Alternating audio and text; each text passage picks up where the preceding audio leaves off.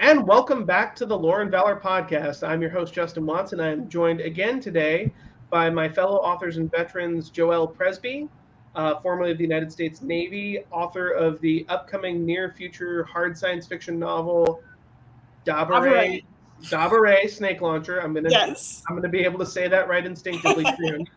Uh, and uh, recently retired Air Force helicopter pilot and author of science fiction, secret history, alternate history, uh, and many other genres, Kacey Ezell. Hi. And then joining us for the first time is a um, a developer from a small independent game developer you probably haven't even heard of. Uh, my friend to uh, uh, educate and edify us on how Arcane not only pleases the general audience, but integrates the game aspects of League of Legends very well. Brian Urbanek. Thanks for joining us, Brian. Yay, My Brian. All right, cool. So so happy to be back with you guys. Uh, it seems like we've got a good keel on the channel, and I'm really excited to get back into Arcane. Uh, I've said it in several different places. Arcane is my favorite property to hit big or small screen in the last year, um, edging out a lot of things that I'm I'm I'm uh, I'm very fond of. So um, I'll go ahead and open it up and say, guys, uh, what struck you about this episode? What was most exciting to you about this one? Uh, and since he's new, uh, I'll go ahead and haze the newbie. Brian, you go ahead and lead us off. Lord. Um, so we get to meet Caitlyn and uh, sorry, not meet Caitlyn. We get to have Caitlyn start to move herself more full into the center stage, and we have her first real interactions with Vi.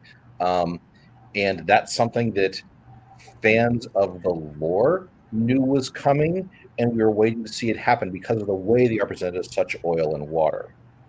Um, their unfolding over the series relationship does lead somewhere that is very well known to league players and so it's very nice to see it um, played out in a way that is throwing some twists at us we didn't expect but is clearly like we can see the path from here to where they end up Cool. Cool. Joelle?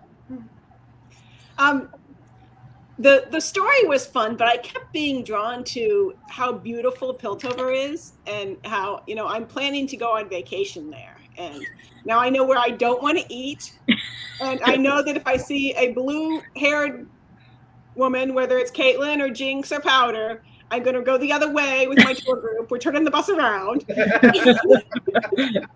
otherwise, I expect to have a lovely time in Piltover. nice. Kacey? Um, I'm so I am not a league player, but I was also super excited because they teased, um, you know, at the end of episode four, they teased Caitlyn meeting Vi, and I was very excited to see how that interaction was going to go down. Um, and then the um, the other thing that I was very interested in was the continuation of Victor's storyline um, as his condi- as his physical condition continues to worsen and his frustration with their progress with the Hextech continues to build.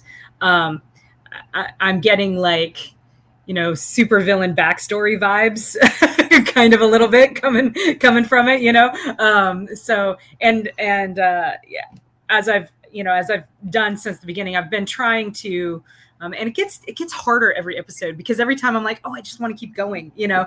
Um Yeah. i literally just finished watching right before we started uh started recording this and like I, I had to like no it's time. I gotta stop. I can't cheat and move ahead an episode because i have to stop so that we can record this um this podcast. But um but yeah so so i have no idea if i'm right you know? Um i uh but i it was but i'm i'm enjoying these i'm enjoying the speculation you know uh, or the ability to speculate without knowing what's going on. Um but yeah i'm i uh i loved i loved the beginning interactions between vi and um and caitlyn. And there was one moment that like really struck me when if if i can start jumping ahead um Yeah, go ahead. Of course. yeah so there was one moment that really struck me so there during their initial interview um Caitlyn shows Vi the like graffiti that Powder left behind, and, or that Jinx left behind, um, and that of course gets a reaction out of Vi because she recognizes it as her sister's little character that she draws everywhere. Um, but then, uh, you know, then then that interaction, like they both sort of reset and cooled back, um, and then Caitlyn went and pulled her strings with her buddy, then the brand new counselor. Um, which Yeah. there were some very funny moments in that episode where, you know, again, we're all here for a second, but when Marcus is like, "What is this? Your first day on the job?" and he's like, second. Yeah. like, Well, but sometimes the junior officer, a junior leader, most of the time it's really wise to shut up and listen. Right. Sometimes you have to be like, "Yeah, I'm new. I don't care. Do it this way." You know? Yeah, like, exactly. have to walk that line, right? Yeah. Uh, Jayce Yeah. doesn't always parse that properly. No. when your experienced subordinate says, with all due respect, you need to realize that something's going on, and you just Yeah. yeah. nothing. Well, no he's talking to Marcus though, and we'll get into that too, Yeah. and why Marcus isn't necessarily giving him on the best advice. Of Right, course, of course. right.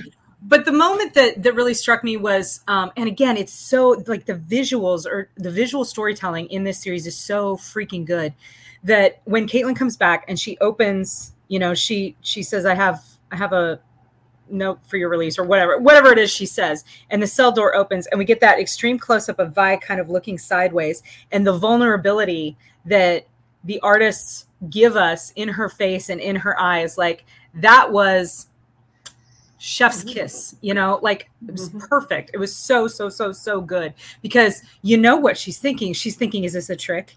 Are they just going to come in and like beat the shit out of me again? Um is you know or is it real? Do i actually have a chance to gain my freedom and find my sister you know? So yeah. Uh, one thing I, I'd like to, I thought was really well done was the flashback at the opening to give Yeah. us more, like, because like Caitlyn, I, I, we talked about last episode how it's nice to have Caitlyn as a, to flesh out the, the upper class isn't entirely made of bourgeois fops, Mhm. right you know, like, and that, but that like to see Caitlyn interacting with Grayson Mhm. from from a while ago, like and how that formed her character to, you know, get into her mind that her abilities aren't just about because Caitlyn comes across in that as very competitive, wanting to win things in her own right, but to add to it and for the words of service to resonate, that it's not just about being excellent, it's about using those abilities to actually do something important. I thought was really good, and I thought the rifle course was just super cool, and I wanted to run it. Yeah totally Um, Yes, that, that's another thing I'm going to do on vacation. You know how in Vegas you can go shoot the machine guns? We're, we're going to Piltover and we're going to do yeah the firearms course. Yes, yeah, yeah. I was I was actually I was super psyched to see more of Grayson's character because she seems like such a cool character and you know, she she died relatively early on in the series and I understand why she had to. Um, but there's there's a part of me that's like, oh, like I wanted I wanted more of her. So it was cool to to get that little vignette.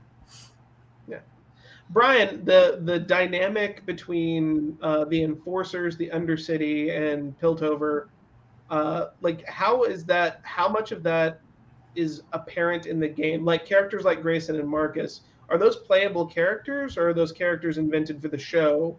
to Purely serve invented for the show. Purely There for the show. there the the enforcers and and whatnot are all many things are referred to Mhm. in the show in the characters' backstories. Um, in the game, something that is fascinating is um, the characters have uh, between 20 and 60 minutes of dialogue in the game that is triggered by different interactions of the characters. So when one character defeats another character, they may say a specific lore appropriate quip of my interaction with you. And so if Okay. there's if they have history together, whatever. So Caitlyn is an enforcer. Um, and so when she deals with Jinx in the game, um, they refer to uh, uh, they refer to stuff that we're going to see a little bit of in the show, Mhm. right? Gotcha. It's, and it's spoken in terms of, of an arresting officer to a perpetrator. Understood. Understood. Um, yeah, Grayson is such a good character, and I do miss her. Um, and it's like like we've talked about before that you know peace is such a difficult thing to maintain, and as soon as you remove just a few people who are maintaining it, tends to collapse. Um, Or one corrupt, thing.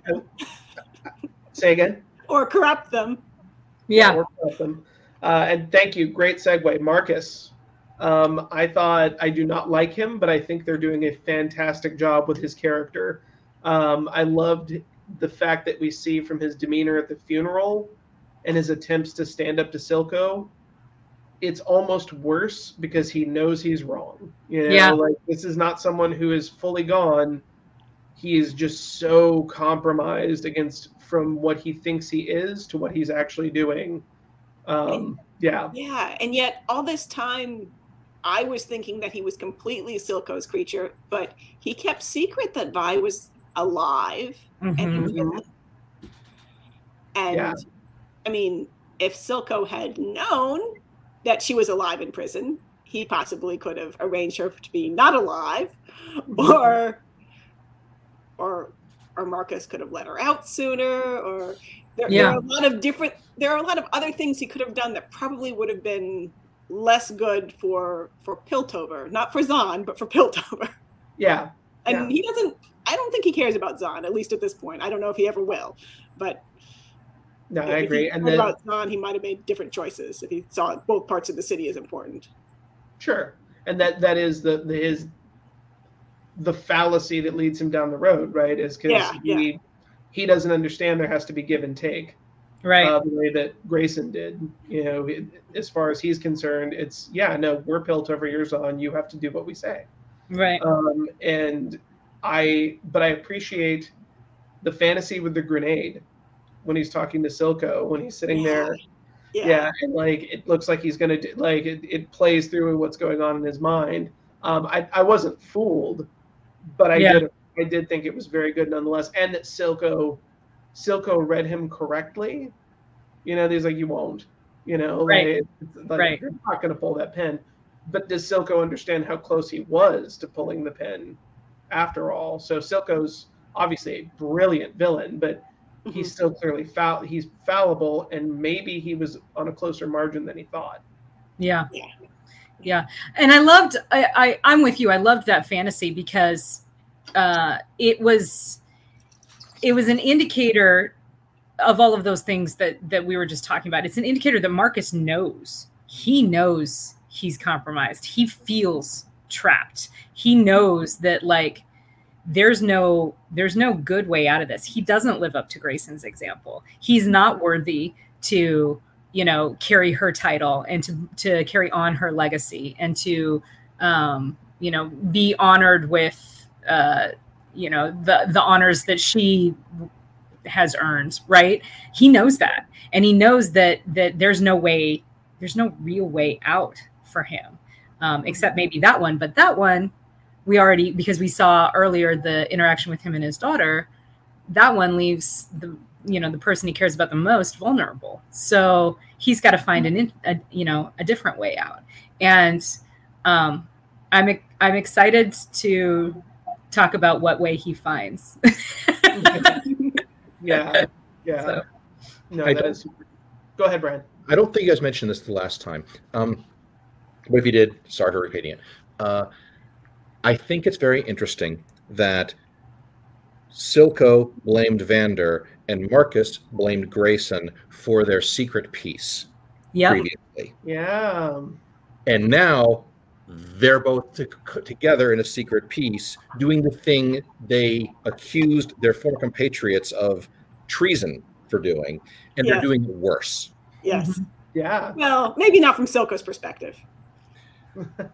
It's fair. well sure but from yeah but from yeah no you're right joelle uh, but that's a great observation brian that it is like they are the, hypocrisy inherent uh, in the way they operate is is both interesting and completely believable uh, based on what we see in real life you know Yeah. it, it, it is like yeah no people operate on that different rules for thee but not for me basis you know silco like we talked about last episode is you know i'm doing all this for zaun and it's like you've improved nothing in zaun like you're you're the biggest power and you've done nothing for the common man in zaun Yeah. so far. So yeah i think you're incredibly oh. brilliant but also delusional and self-serving. I, I think and and I think that's one of the strengths of the show is that there there's this repeating theme, right? That that leadership is hard, you know, and that when you when you are truly a leader, you end up making compromises. You you end up in a situation where you have to, you know, choose what you perceive to be the lesser of two evils, and nobody can understand that until they're in that role. Until you know, because we saw it like again, we saw it with with Vander and and Silco. We see it with Grayson and Marcus. Um, and I think we're starting to see it with Jayce Um, absolutely. you know as he's Yeah. as he's transitioning onto the council and you know uh, you know starts his you know His crusades right like yeah it's um i i i love that I, I think that they're again i think they're doing a really really good job of carrying through that theme in you know by looking at it by le- allowing us to see it from multiple perspectives from you know in different different scenarios but the same same sort of Mhm. you know it holds true right and you i mean you can even see it a little bit in caitlyn and marcus you know now granted Mhm. marcus is is not um we've already discussed how he's a compromised leader but he is clearly operating under pressures that she knows nothing about Yeah. Right. And caitlyn's caitlyn's having a lot of naivete Mhm. ripped off her in this episode. yeah hmm And Yeah, I love too that Caitlyn is characterized as naive but not stupid. yeah Like the truth is staring her in the face. She doesn't deny it. She's not like, oh, well, that's not real. You know, Yeah. she adjusts to reality. She just doesn't know what she doesn't know yet. Um, I appreciate that. I want to talk about Jayce a little bit because Mhm. this sort of plot line with the intrigues and the power shifting could so easily dissolve into Phantom Menace council meetings Mhm. yes. because it is it's so easy to get into like oh we're we're in another subcommittee meeting but i love just mel medarda the the councilwoman and jayce conversing uh, and their tension and then i love heimerdinger enjoying the opera Mhm. while jayce is That's on our tour plan. deals. yeah, yeah. opera. Um, but I, lo- I love Heimerdinger just sitting there, oblivious, enjoying his show, Uh-huh. while Jayce is cutting all these deals, and the balance of power is shifting around him. Mhm. I thought that was very artistic and very Yeah. revealing of Heimerdinger's complacency. You know, Mhm. that, that's the problem with him. He's a good character. He's a wise character. He's complacent. Um, and I think that was a very artistic way of the show to, to show that. And you're so right, Kacey, that leadership in just about any role is, you know, the art of the possible, right? Right. and you go in jayce is going in with all these high-minded idealistic goals but as soon as he actually has power the minute you're trying to do the right thing and nothing but the right thing it unifies every shitbag in the city against you yep um, so it's like okay do you want to stay clean or do you want to get things done right like prioritize or be rendered completely ineffective your Yeah. choice Yeah. um, and it's your so brutal and beautiful yeah yeah it's I, I yeah i thought it i thought it was really really well done so Mhm. Quick comment. and i on the- love um, Oh. sorry brian go ahead quick comment on the opera. Uh, the area depicted is an area called Freljord, which is an area as or more developed in lore than as Piltover and Zaun, with a huge cast of characters that is at the time of the the setting uh, engaged in a massive civil war, which is about to break out to hit more of the world. oh wow So is that like a previous game? That Nope. Civil War that's de- depicted in the opera? Nope. Okay. That I, I it was is- I was wondering how much backstory was in there. Yeah, so no, the opera is just the opera, but the region it's it's it's depicting the specific architecture, the waves, the ice, those specific boats. Yeah. That's the Freljord region. Hmm. Uh, war is coming. that's So- really so what you're telling us is we could have arcane for seasons and seasons and seasons to come Yes. as long as it keeps hitting well. I love that news. Um, I, I, I think that's one of the best things i've heard all day. I, lo- I love that. As- as long as netflix keeps making money on it so. Well, I mean, it was you know gosh it smashed every expectation right Yeah. in terms of viewership. Yeah. Um, I also like Mel's uh, just one throwaway line that's you. Could, it's easy to miss, but when she's opening up to Jayce somewhat, um, she says the Medardas, her family, just take from this world, So you've Mhm. seen her as this Machiavellian figure, rightfully so, for a long time, and then it turns out like yeah, but the reason she's drawn to Jayce is because she shares some of those same drives. She's just further along in the process than he is. Yeah, I wasn't sure if I should take her at her word, if she was saying that because she meant it or because she was saying that because she thought he wanted to hear it. Well, two things could be true. Right. So that's how, that's kind of how I took it. Like I think she genuinely was getting a little vulnerable, but I think she mm-hmm. was doing it with intent and with her eyes wide open, knowing that by getting a little vulnerable, she binds him closer to her. Because I, you know, I haven't forgotten that he let her down when he didn't announce the, um, you know, the new technology as she had had wanted him to do.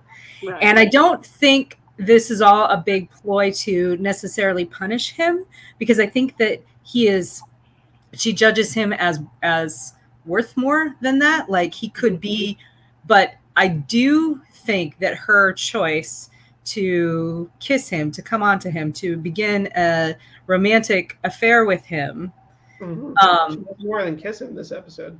well, ri- well, right. The kissing, the kissing was the inciting event, right? Like, Yeah, yeah, you know, I got. That. yeah they you don't get to the um to the brown chicken brown cow yeah without the kissing but and that was her choice like she she turned and kissed him which we've talked before about like how she is like exquisitely beautiful could have anyone she wants. Like if she's pursuing someone there are reasons for it. And the reason might just be that she genuinely has feelings for him. But in this case i think that while she is affectionate with him while she enjoys his company while she um, admires his brilliance she's still going to use him because that's who she is who she's raised to be. That's how she knows how to exert control over her world I think that's a very good observation. I um, it, and I, I think you're right. I don't think it's just because he's a super hot CrossFit scientist. Um, um, although that doesn't, I'm sure it doesn't hurt. Uh, yeah uh, Did you but pick up on? Did you pick up on the painting? Did you get a good look at it? i was curious about the painting i i yeah i i have did think painting comments. yeah Uh, that's her home. That is battleships in a line and soldiers arrayed on the field. hmm Did you notice how she is mixing her own paints for that painting? But she's wearing her regular full ball gown outfit, no pink or anything. Like, lady, you are definitely a rich girl. You feel like you're doing the, the, the whole art artiste thing by making your own paints, but you don't care at all about messing up your clothes and getting Your- little splatter here and there. incredibly expensive clothing yeah Yes, There, yes. there's a, there's a few things that are funny like that. Like for instance, like Vi is just as good at parkour after being in a cell. Yeah. You know, yeah i saw that too i was like hmm okay Okay. All right. Yeah. All right. I see you, show. They, Yeah, they must have the kind of prison where you know there there's yard time and they all just kind of rumble together and have, have gang fights on the regular. Either that or double. she just spent the entire time doing yoga you know she seems like a yoga type person. yeah Right, Yeah. because yoga helps you with parkour. Yeah. I mean, it helps with balance Yeah, but yeah The parkour elements are actually a game homage. Um, I'm sure. One of Yeah. her signature abilities is the ability to vault over walls in the game. Ah. One of the things that makes her particularly useful at the role she plays. Mhm. And so turning that into par- the, her parkour skills in the show was that. that's Yeah. cool is Powder not as good at it? Nope. She's Mhm. not. Okay. She's not So- nearly as good at so it. just- hmm Okay. Okay. Cool. Yeah. And I don't. I don't actually have a problem with it. It's just something I noted that she's supposed to have been imprisoned for years and comes out and is just as athletic as ever and hasn't Yeah. lost a step. And it's like, well, okay, we'll go with it.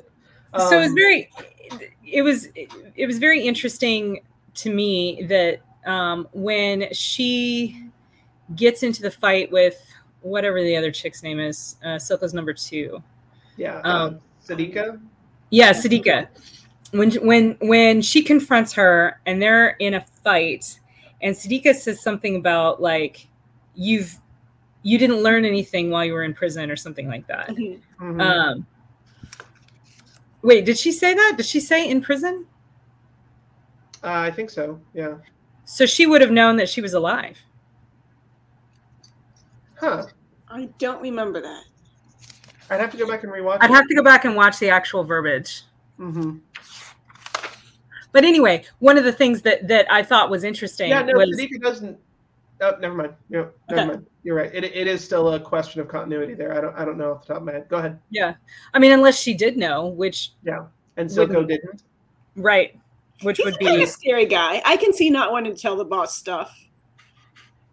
yeah, Yeah. yeah, or working with Marcus to, you know, if she knew because Marcus knew or something. I don't know. I, I this is all speculation. I'd have to go back and look at the actual verbiage because she's it's kind of possible. return character because she was with Vander before. Yeah, Mhm. yeah, So Fair she enough. might be like Marcus and not completely turned. yeah. Interesting. Well, the the the the reason I brought that up was was she says something about like you didn't learn anything, and um, you know, while she's wailing on Vi. And what I re- what I realized is that Vi absolutely did learn something. She learned the art of taking a punch, um, Mhm. which is is priceless, right? Like painful to acquire, but Mhm. but priceless to be It fits the narrative because the guard was beating her up regularly. yeah Mhm. exactly exactly and and they take they took pains to show us that right and so um i thought that that was i i thought that that was really cool like a really cool way of of turning that on its head. It's like well you know now we have this explanation as to why this woman can take so much punishment and still keep moving forward.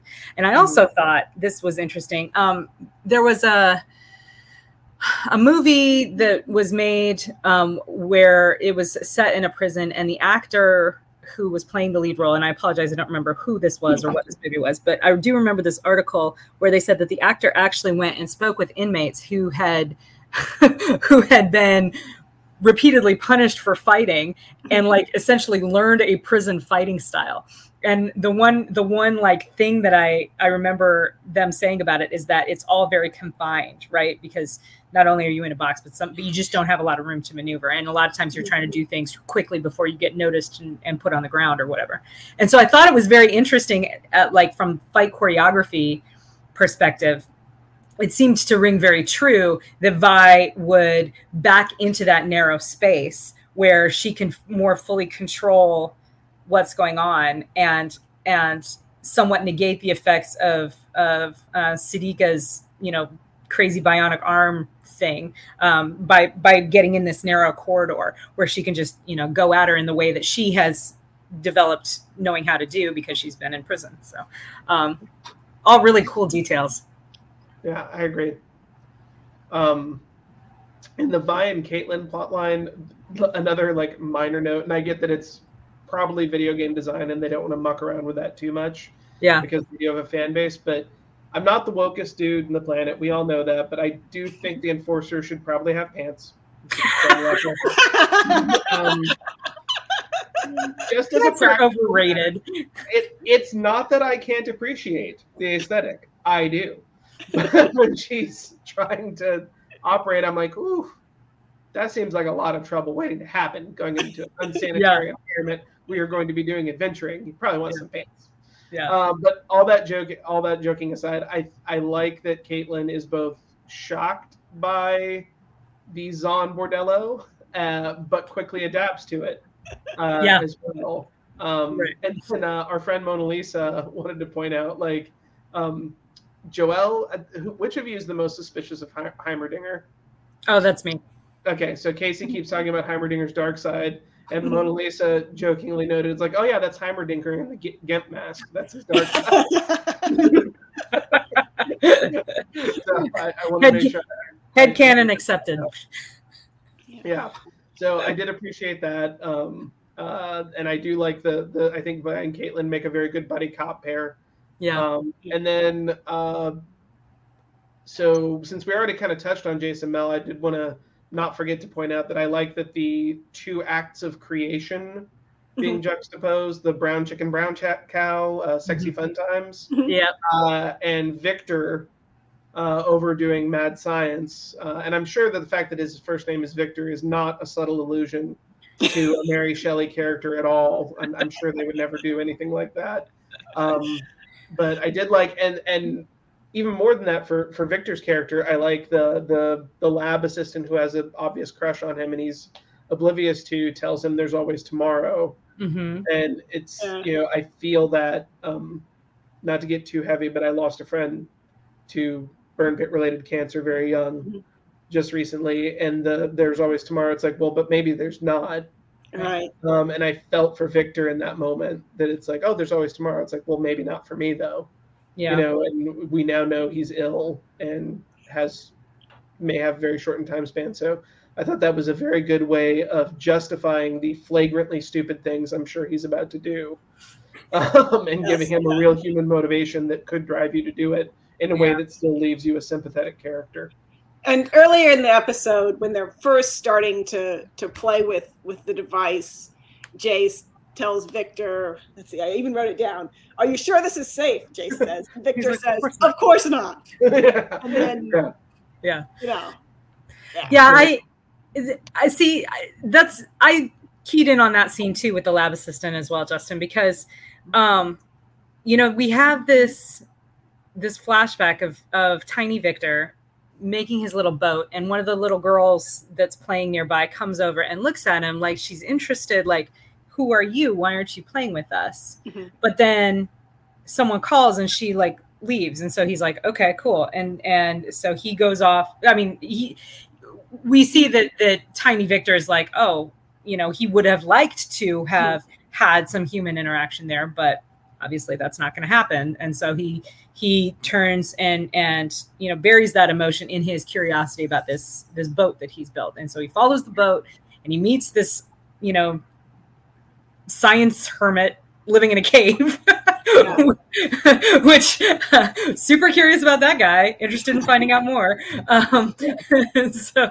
uh, he meets this science hermit living in a cave and um, like there's this this line about loneliness and it's like so when you know when when we go back to the the scene about and i may be getting ahead of myself talking about that flashback but when we go back to the scene with the lab assistant you know there's that well there's always tomorrow.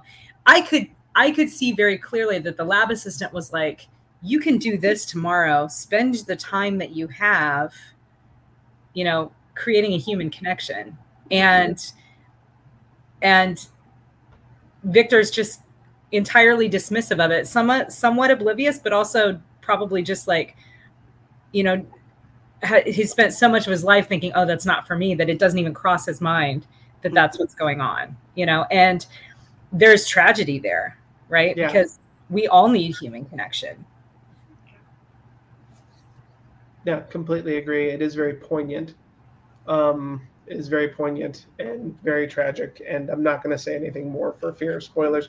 Um, the person we haven't talked about yet, though, is Jinx, and it's not like she doesn't get some time in this episode. Um, that's arguably the lead of it. So um, I'll start out with one of my favorites, uh, the boxing machine, when she goes back to her old haunt. Mhm. Uh, that was such. And Brian, I'm, I'm gonna give you a chance to go off here, bud, because I feel like you're gonna have have some good stuff to say about this. But I thought that was such a beautiful rendition of her angst uh, and love of her sister, um, and just so visually stunning and kinetically stunning. Even just sitting watching it, you feel the impacts. Um, Brian, go ahead, bud. I know I know you got something. when before Netflix aired, uh, a clip of that scene of her walking into the arcade in the boxing machine was the teaser trailer that Netflix put out to help promote the show. And so this is a time when no one knew what Arcane was going to be, and there was just blithe assumption of the video game curse where they all suck. Yep. And they but they put that scene out there. And I watched it, picked my jaw off the floor, and watched it again at like using YouTube's controls to go at like frame by frame through a bunch of it to see the parts where she's picturing the past and there's a superimposition of the xed out eyes and the smiley faces and the demon faces of it Mhm. And the juxtaposition of it's Vi throwing a punch and then it's Jinx throwing a kick. Mhm. Uh, it was fucking brilliant. yeah Nice. yeah it was it was it was gorgeous it was i'm i'm I love the way that they're depicting Vi's or not Vi's, uh, Jinx's madness, her her mental illness, her you know whatever whatever we want to call it. I'm going to use the word madness. Um, I hope that I hope that no one um, hears any stigma. I, I don't mean it that way, but I use that term because I it's um it's they call it that in, liter- in literature a lot, and that's what Yeah. this is. It's, a, it's an appropriate dramatic term for Jinx. Yeah. We're not we're not being pejorative towards anyone suffering from mental health issues. Please seek the help you need without stigma.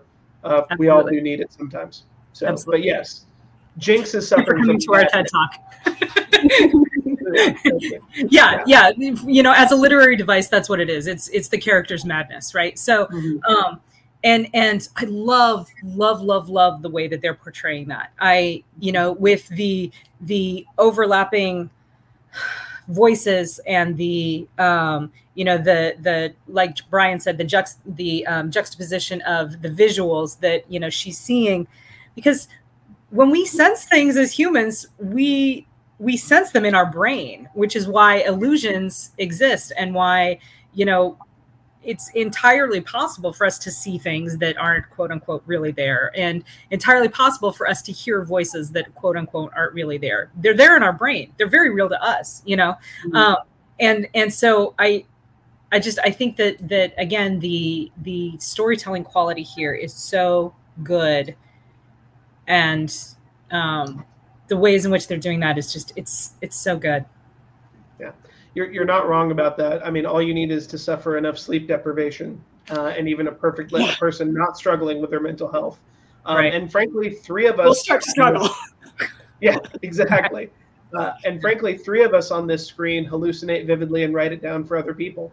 right Um, so that's that's kind of what we try to do for a living. So, Or even- think, yeah three of us here three of us here are parents and how many of us have had an infant sleeping and we wake up in the middle of the night certain that the kid is crying when Yeah. the kid's dead to the world like i think we all do that complete tangent, but how much of a relief is it when you're a new parent and you fr- you hear the baby crying and you start to react and you realize it's not yours?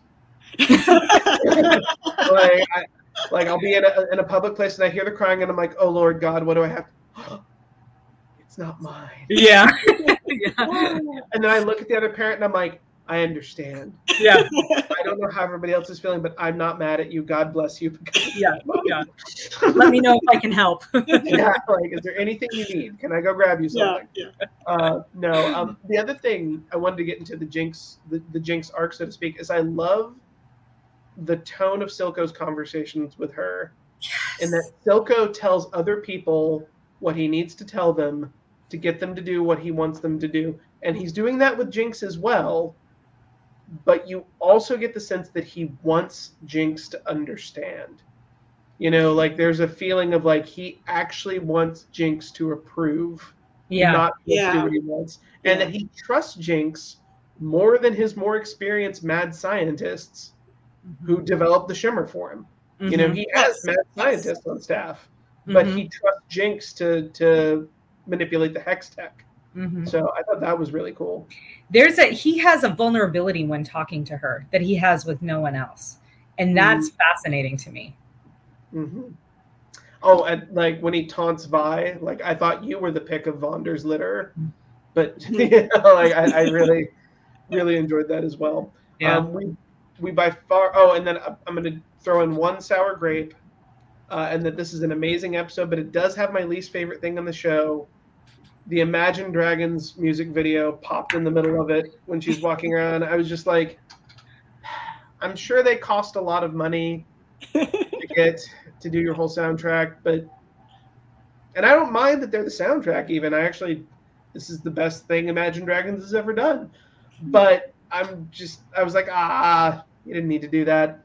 Like I, I felt that was a little disruptive, but see i kind of liked it Uh, Honestly. that's fine. That's fine. Like I just, I didn't, you know. and i'll tell you and i'll tell you why that this whole episode had a very and you're going to think i'm a broken record because i say this oh, you know about a lot of things but you know noir's my jam right and this whole episode had a very noir vibe to it right? Mhm. um, and there's there's there's strong there's strong noir threads throughout the throughout the series but this one in particular you know with the scene with vi like just getting out of prison and sitting at the you know at the counter in the rundown i mean she could have been rick deckard slurping noodles in the rain you know what i mean it was it was, it was that same scene right um you know with with coming back to the old neighborhood and seeing all the changes and um and having like the the strong presence of the mood music and walking by like the live you know there's there's a there's a strong tradition of that in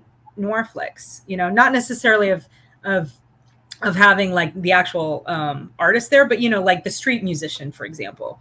Um and so I, I i just thought it was a, an homage to that. And yeah it probably helped pay the bills to get imagine dragons to um to to collaborate but um but i didn't mind it. I thought it was kind of cool. They actually play with music like that a lot. Uh, the jukebox in Vander's bar, Kim Silco's bar, is used frequently as a device to Yeah. put to bring soundtrack into the world, not just to the audience. And Uh, it- it's and- diegetic, not exegetic, all the time. Yeah. Yes, uh, and it was two episodes ago. But the thing where Jinx is grooving out to her little phonograph while she's working on science stuff, the song she's grooving out to was the theme song they released the character to six years ago. Oh, cool. oh She's grooving out to her own theme song. But yeah Very cool. I, I, and that is super cool to know. And I want to be clear the music, even though I'm not the hugest Imagine Dragons fan, I'm not an Imagine Dragons hater. I feel like that's pretty basic too, but they're not like one of my top 10 bands. The music mostly works for me. My, my favorite musical moment uh, that's, uh, again, diegetic, meaning it's existing within the world, is when you have that one track that sounds like it's Motown. And the tension is what will Vander do from a few episodes ago. I love that that little sequence. That worked for me. But for some reason the this one just didn't hit right with me. But I can totally understand why it would appeal Yeah. to others. So if that's my biggest complaint about the show, it's a pretty small complaint. Um, I have. Oh, sorry, Justin. no go, go ahead, Kacey. Go ahead. I was going to say I have one kind of to balance out your your your one complaint. I think I found so far my favorite line in the entire series in this episode, and it is when Silco says, "What is truth but a survivor's story?" Like I want to. I don't know. I want that. I want to make a title of a book out of that. Something because what is truth but a survivor story, right? Winners write the history books. And if Yeah. you live long enough, you get to tell everyone else what happened. Yeah. Although, do they? I mean, they do. This this is a can of worms episode, but I'm just gonna say Yeah. that some cultures are better about preserving contradictory narratives than others. Um, we, despite some criticisms, do preserve countervailing narratives better than most cultures. The Athenians, uh, the ancient Athenians, also preserved countervailing narratives very well. Otherwise, we wouldn't have anything positive about Sparta that, that we would that we would know. Mhm. Um, so the victors do write the history books, but sometimes the victors can show surprising intellectual honesty as It well. depends. So, Which civilization victory path you have chosen at that time? yeah, yeah. yeah. Um, anyway, no, like it's a valid. Like I don't want to. I'm not trying to be argumentative. It's just something that fascinates me as a historian. Sure. I Sure. know we all share some Yeah. passion for history, uh, and that it's like, yeah, the vic- the victors do, do definitely get the spin, but the truth usually comes out as well. Um, the, the the the more of the objective truth. I love that whole sequence too, and I love the the dark twist on a baptism. you know. Yes. yeah. Oh, I uh, I'm so glad you brought that up because I was going to mention that too. Mhm. Oh my goodness. Yes. And I can't forget that that's happened, right? Like she she chose she chose to let Powder go and become Jinx. So what does that mean for the rest of the story? Absolutely. Um, there's so much in this episode, and we definitely haven't covered everything great about it. So definitely, everyone go rewatch it. You'll love it just as much the second time. I know I did. Um, but we are we are getting close on time, so we'll go final thoughts before we do the outro. Brian, final thoughts on episode number five. Everyone wants to be my enemy. There's a very, very brief moment that flits right past the screen during the brothel where you see uh, a man and a woman crosses a lap, and they're both wearing masks, and those masks are emblematic of a different character that is the embodiment of death.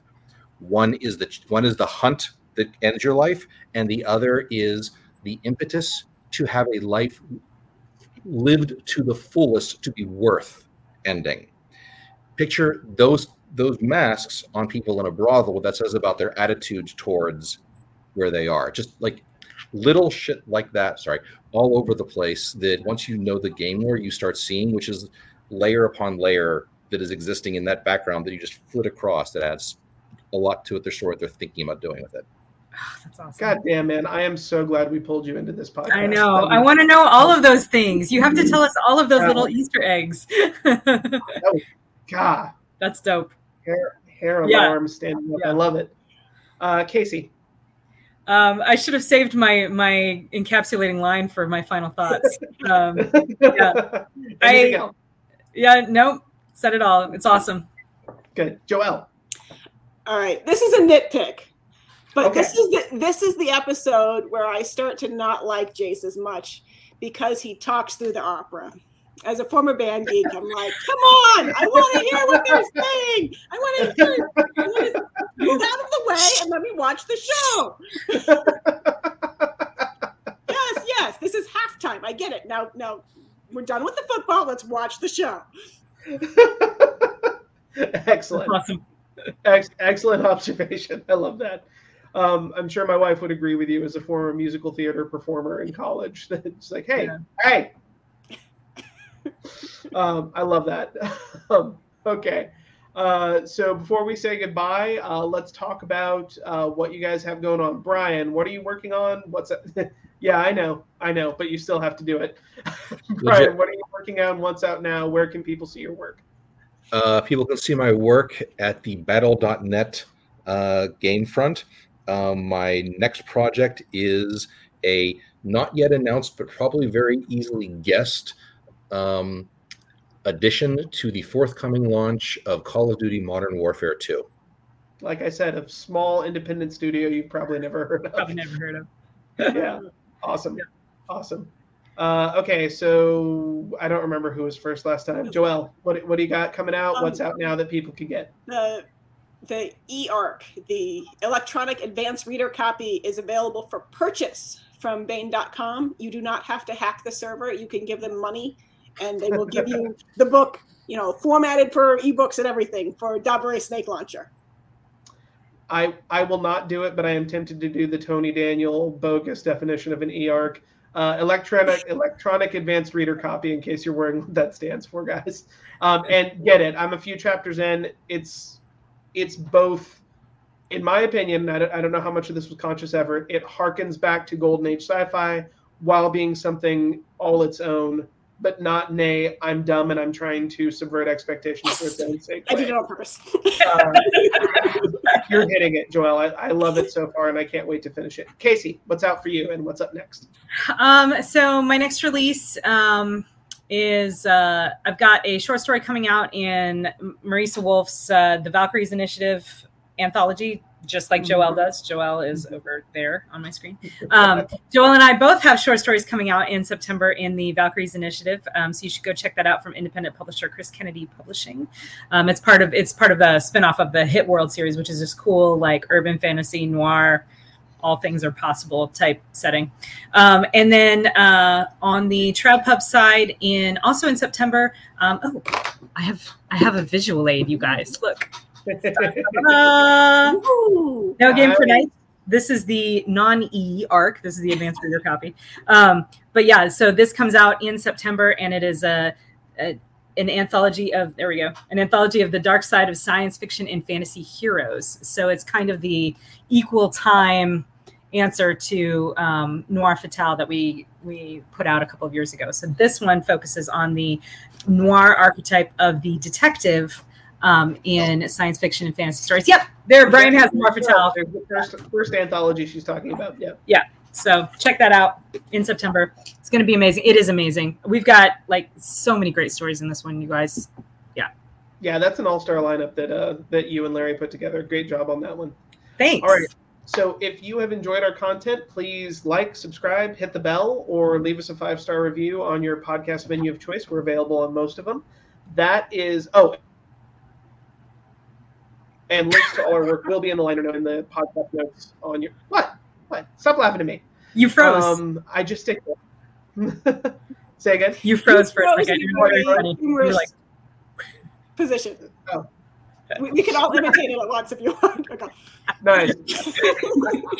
I think this is funny, so I leave this stuff in, just so you guys know. the notes are below uh, with all our work. Please check us out. Uh, we're not monetized, so if you like what we do, consider buying a book.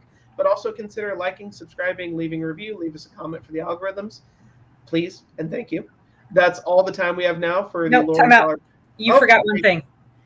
You and I have a book coming out in mass market paperback, and I didn't mention it because I thought you would. That is true. The Romanov Rescue, a novel of an alternate Russian Civil War, uh, in which the uh, Reds may not just went. Oh, thank you, Joelle. Thanks, Joelle. That is the beautiful hard copy that Joelle is holding in her hand. I am really happy with that cover, however phallic it may seem to some people. um, like I'm really happy with the, the Zeppelin on There that we one. Um, so that is out in paperback in November. I want to say. Yeah. I- Sometime this date. fall. In the yeah, fall. sometime this fall.